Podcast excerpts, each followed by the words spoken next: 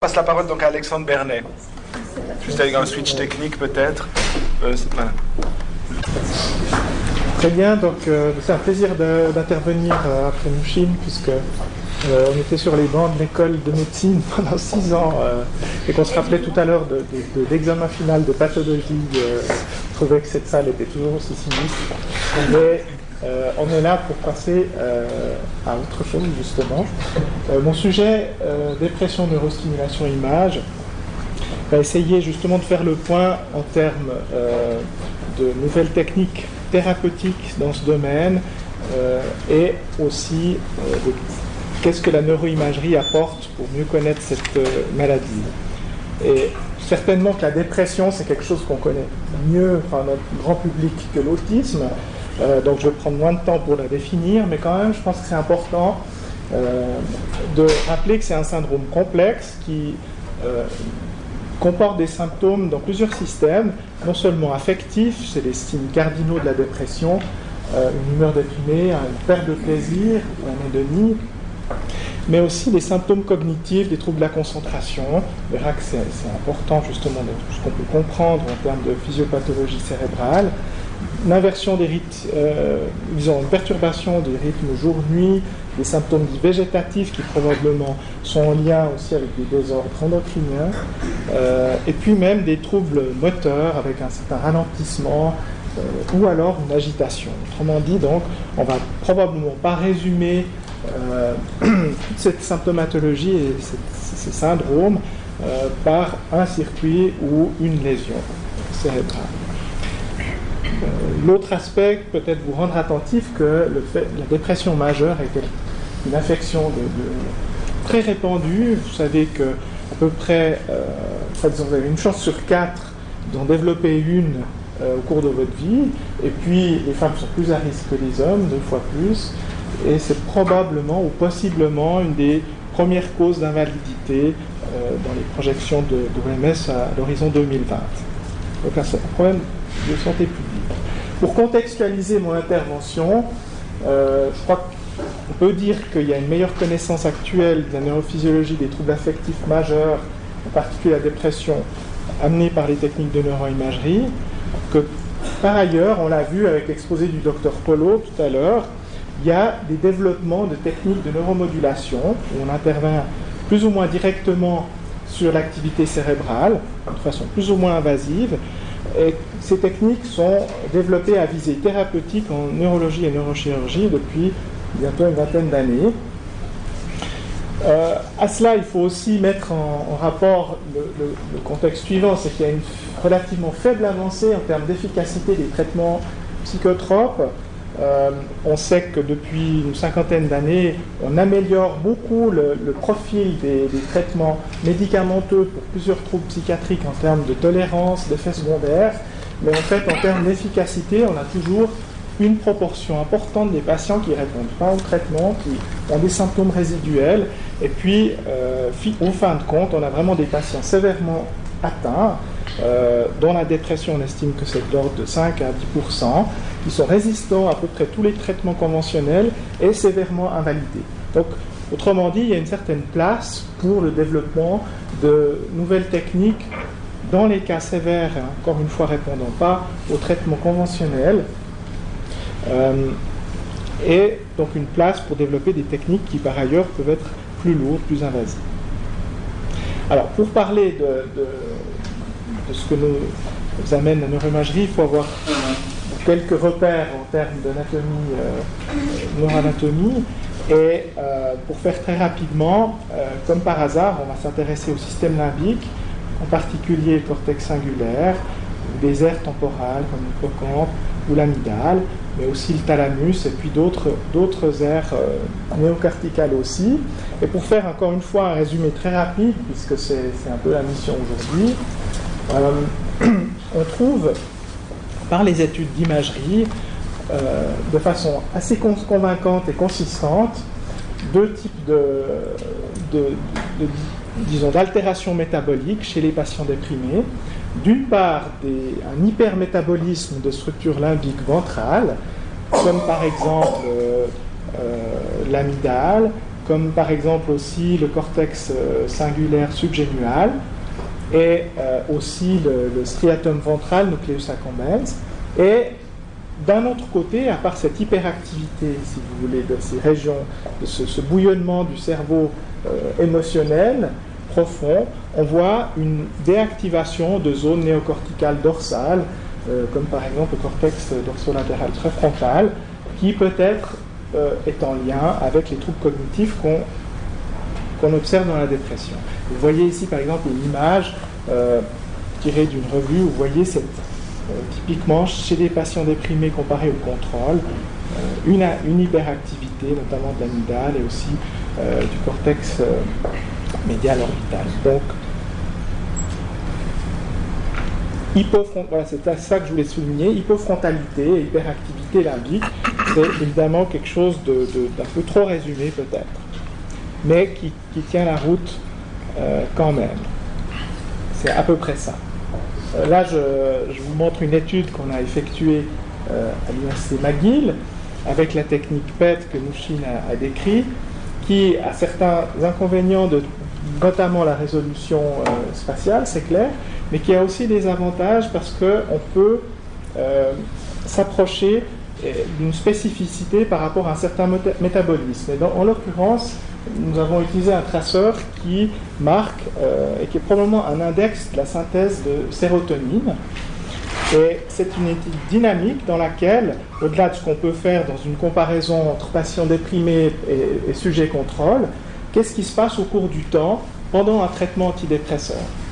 Et nous avons scanné une série de sujets au temps 0, au jour 10 euh, après l'introduction d'un traitement antidépresseur et au jour 24 pour s'apercevoir que du point de vue du paramètre qu'on suivait, euh, on n'avait aucune différence du jour 0 à 10, alors que du jour 10 à 24, on avait une restauration d'un métabolisme euh, et d'une activité sérotoninergique dans des zones justement préfrontales, s'étendant au cortex singulaire antérieur, euh, qui, on le sait, sont plutôt abaissés dans l'état de base. Et cette dynamique, disons, rien ne se passe du jour 0 à 10, mais quelque chose se passe après, correspond relativement bien à ce qu'on peut observer en clinique, à savoir que la, réponse à un traitement antidépresseur met un certain temps et, euh, on dit classiquement qu'au bout de 10 jours, on a un petit bout de réponse déjà. C'est clair que pour juger d'une réponse, par exemple à un traitement médicamenteux, on attend plusieurs semaines encore, et l'effet plein se développe sur les, semaines et les mois. Alors, j'en viens maintenant à l'aspect plus neuromodulation pour vous parler de deux techniques. Euh, il y en a d'autres, mais euh, l'une est en voie d'être euh, officialisée en termes de routine clinique quasiment, alors que l'autre est encore dans le domaine de la recherche. Alors pour parler de celle qui commence à être admise et reconnue sur le plan clinique d'un certain algorithme de traitement clinique, il s'agit de la, stimulation magnétique transcrânienne euh, qui utilise le principe suivant, c'est qu'un appareil de, stimulation, je ne vois plus ma souris, voilà, ici, produit un champ magnétique relativement focalisé et euh, on sait qu'en présence d'un champ magnétique, un conducteur, euh, enfin, il va se développer un courant euh, dans un conducteur mis en présence du champ magnétique. en l'occurrence, le conducteur mis en présence, c'est le cortex cérébral. Et donc, on, induit, selon les paramètres de stimulation, on peut aussi induire une inhibition, mais dans, le cas de la dépression, c'est plutôt une stimulation qu'on essaye d'induire et donc, on essaye de venir restimuler euh, le cerveau adjacent à cet appareil de stimulation, si vous voulez. Et si vous vous rappelez de ce que je vous ai dit sur le, schéma, euh, on, peut se dire que ça, ça tout à fait a un rationnel à le faire puisqu'il y a une certaine hypofrontalité observée à l'état de base. Et certains chercheurs, notamment à McGill justement, ont pu montrer, en couplant cette technique à des investigations d'imagerie, qu'il y avait effectivement une superposition entre les aires qui étaient modifiées par la TMS, ou la RTMS, en fait c'est une stimulation répétée, et les aires dont on sait qu'elles sont modifiées chez le déprimé. Donc si vous voulez, on, pense qu'il y a une bonne corrélation entre ce qu'on peut observer comme effet et ce qu'on peut induire comme effet est la réponse clinique. Alors qu'en est-il de la réponse clinique? Elle est significative, mais elle est modeste. Et si on regarde des méta-analyses, on s'aperçoit que les études mises ensemble penchent plutôt en faveur du traitement, d'un effet indéniable en, termes d'amélioration de l'humeur et du syndrome dépressif, en tout cas en phase aiguë, post-stimulation. Des programmes où il y a plusieurs jours de stimulation. Euh, mais cet effet reste modeste. Euh, mais comme il s'adresse à des patients qui ont résisté à d'autres traitements, il peut être tout à fait intéressant de, le faire valoir. Et ces traitements sont euh, vus comme des traitements adjuvants. Euh, il ne s'agit pas de remplacer les autres traitements de type soit médicamenteux, soit de type psychothérapeutique. On sait bien qu'il vaut mieux en général combiner les traitements. Donc ce n'est pas pour éliminer les autres modes thérapeutiques, c'est plutôt pour essayer d'avoir un gain lorsque il y a vraiment une situation de chronicité et d'invalidité importante. Mais je dois dire qu'il y a encore beaucoup à faire, peut-être pour optimiser les paramètres de stimulation, pour mieux choisir les patients qui vont répondre ou non. Parce que le problème de ces études, c'est que premièrement, elles ne sont pas homogènes en termes de paramètres de stimulation, deuxièmement, de la façon de stimuler, troisièmement, des patients sélectionnés. Donc ça noie peut-être un peu le poisson en termes d'efficacité et qu'il y a encore un travail à faire. Mais pour faire un lien avec ce que je disais en termes de santé publique, malgré ces résultats modestes, disons, c'est un traitement qui a déjà été reconnu officiellement et remboursé par les assurances au Canada et en Israël. Euh, et on pense que peut-être la FDA va suivre aux États-Unis euh, parce que effectivement ça répond à une sorte de, besoin en termes de santé mentale. J'en viens au deuxième volet par rapport aux techniques de, stimulation. Euh, donc, le docteur Polo a bien mieux que moi exposé cette technique. Pourrait le faire mieux que moi, il l'a déjà fait, donc je ne vais pas m'étendre là-dessus. Euh, il s'agit d'implanter euh, par voie neurochirurgicale des électrodes dans des régions cérébrales profondes et de connecter ces électrodes à un stimulateur. Et là, on voit par exemple euh, l'avantage par rapport à une technique de type FTNS, c'est qu'on peut délivrer une stimulation de façon chronique, par exemple. Hein.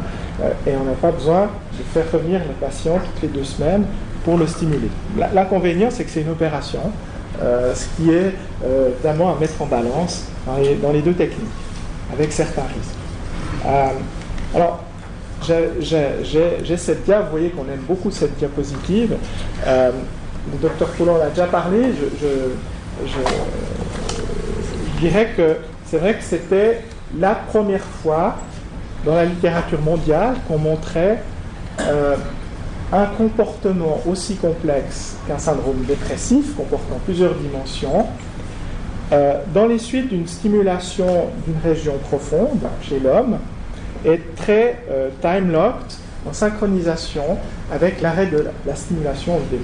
En fait, euh, il faut savoir aussi, pour compléter ce qu'a dit le docteur Polo, que cette patiente avait donc non seulement des pleurs qui se développaient lorsqu'on stimulait un des contacts, patiente parkinsonienne donc, je le répète, mais elle avait aussi par exemple toute une cognition qui, a, été associée, c'est-à-dire qu'elle avait euh, des sentiments d'infériorité, de, dévalorisation, elle disait mais arrêtez de vous occuper de moi, euh, j'en vaux pas la peine, et ça c'est typiquement ce que peut vous dire un patient déprimé, euh, et même des idées suicidaires.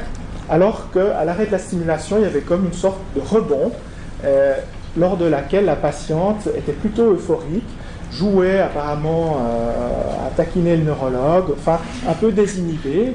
Donc il y avait vraiment une symptomatologie, une phénoménologie très riche, et j'essayais de, de, le dire tout à l'heure, quelque chose de très intégré, comprenant encore une fois des aspects euh, timiques, l'humeur était affectée, la cognition, et puis tout un comportement moteur, de pleurs, etc. Alors donc, ça a déjà été dit, on a fait aussi une étude pour suivre des patients parkinsoniens qui avaient cette opération pour en avoir le cœur net. Est-ce que c'était une anecdote unique ou est-ce que c'est quelque chose qu'on pouvait retrouver?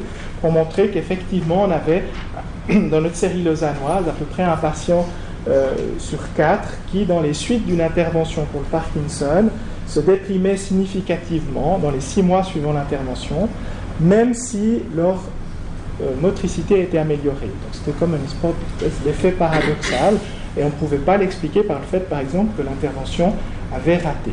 Je ne vais pas m'étendre plus là-dessus.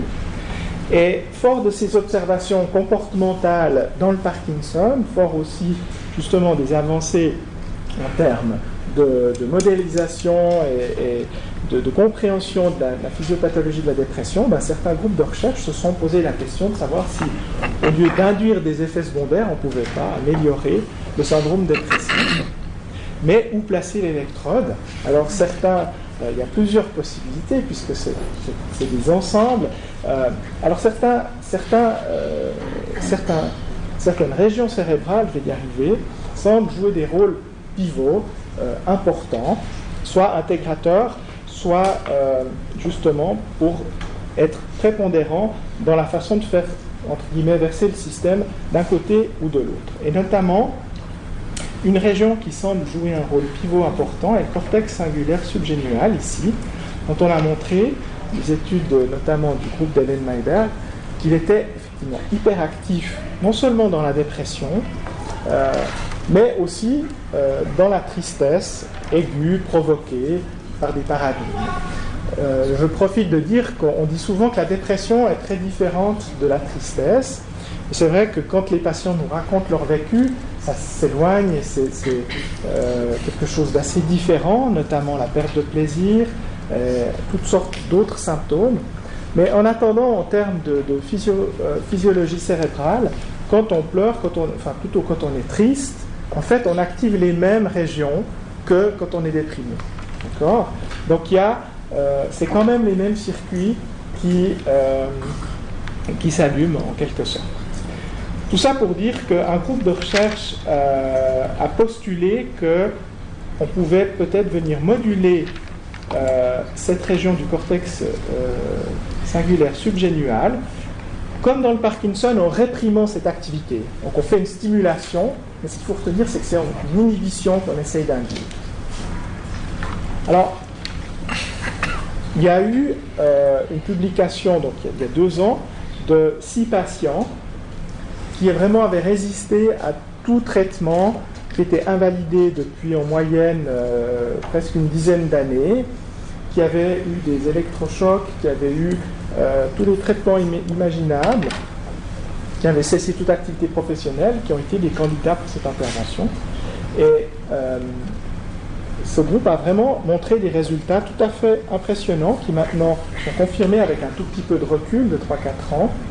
Euh, dans le sens où non seulement il y avait une, certaine euh, euh, amélioration du syndrome dépressif progressif, enfin c'est peut-être le, point le plus important, et ce que je voulais vous montrer ici, c'est le fait qu'il y avait des phénomènes tout à fait intéressants déjà observés en salle d'opération, dans lesquels les patients en salle d'opération pouvaient dire que tout d'un coup ils ressentaient une sensation soudaine de calme, ou alors une sorte de disparition d'un sentiment de vide, euh, sentiment d'être reconnecté, avec une intensification de certaines perceptions et comme une sorte d'élan qui revenait. Donc des choses que personnellement je trouve très impressionnantes euh, et qui euh, correspondent en plus assez bien à ce que peuvent nous décrire les patients déprimés, c'est-à-dire justement cette agitation intérieure, ce sentiment de vide et ce sentiment de déconnecté. D'accord? Alors, je vais bientôt m'arrêter. Il faut savoir qu'il y a un autre groupe, un groupe allemand, mais dirigé par un Suisse, euh, qui, euh, qui, a fait le postulat euh, qu'on pouvait peut-être stimuler une autre région dans le cas de la dépression majeure. Il a posé l'hypothèse qu'on pourrait peut-être améliorer un des symptômes cardinaux de la dépression, cette anédonie, cette perte de plaisir, en venant stimuler la, le noyau accumbens, ou la, région du striatum ventral, joue un rôle important dans les systèmes de, récompense. Et il y a une publication, je dirais encore sur moins de cas, euh, de, trois cas qui a paru l'année passée. Donc c'est encore une fois vraiment un domaine de recherche. Mais chez ces trois cas, il y a des résultats euh, qui étaient dans l'année euh, de suivi tout à fait positifs. J'ai oublié de vous dire que dans les cas d'Hélène Mayberg, le groupe de Toronto, euh, euh, certains de ces six patients, sauf erreur 4, ont pu reprendre une activité professionnelle après plusieurs années d'interruption. Donc ça paraît quand même des résultats très prometteurs, même s'il faut rester, c'est clair qu'il faut rester prudent. Et à ma connaissance, pour avoir quelques contacts avec des gens qui, justement continuent d'explorer cette, piste, il y a peut-être 30-40 patients qui ont été opérés à ce jour.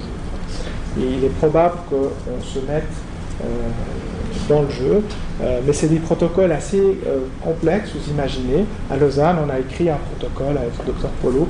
On, verra bien si on a nos premières patientes.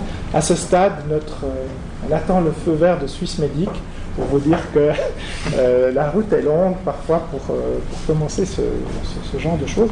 Mais en tout cas, on a les compétences de le faire. Et, et peut-être qu'on le, fera vu les résultats très prometteurs chez des patients extrêmement bien sélectionnés, bien entendu. Euh, réflexion finale, euh, puisqu'on est dans l'histoire de, la médecine, en, partie, euh, décalage d'une génération entre la neurologie et la psychiatrie, pour l'interrogation, on peut, dire que, en tout cas dans ce cas-là, on a des traitements qui sont validés en neurologie, en neurochirurgie, qui, roulent depuis, peut-être pas une génération, mais 10, 20 ans. Et puis ben, maintenant, on commence en psychiatrie. Euh, investigation actuelle, je crois, à tout point de vue, mais en particulier dans la normulation, de champ plus soft, entre guillemets, que, par, que les troubles du mouvement, donc douleur, il y, a, des protocoles qui essayent d'investiguer ces techniques dans la douleur réfractaire, dans la dépression, dans le trouble obsessionnel compulsif. Je crois que, euh, dans mon expérience en tout cas, euh, on a parlé de, la technicisation comme la, disons, ce qui fait qu'on cérébralise ou euh, euh, la psychiatrie par exemple. Et je crois que dans ce cas-là, c'est tout à fait vrai, mais en même temps, ça, facilite énormément un dialogue entre disciplines. Et euh, c'est mon expérience autour de la, de la, dépression et ma collaboration avec les neurologues et neurochirurgiens. Je crois qu'aussi le débat éthique, il est plutôt enrichi et facilité par cette collaboration entre disciplines. Voilà, je vous remercie de votre attention.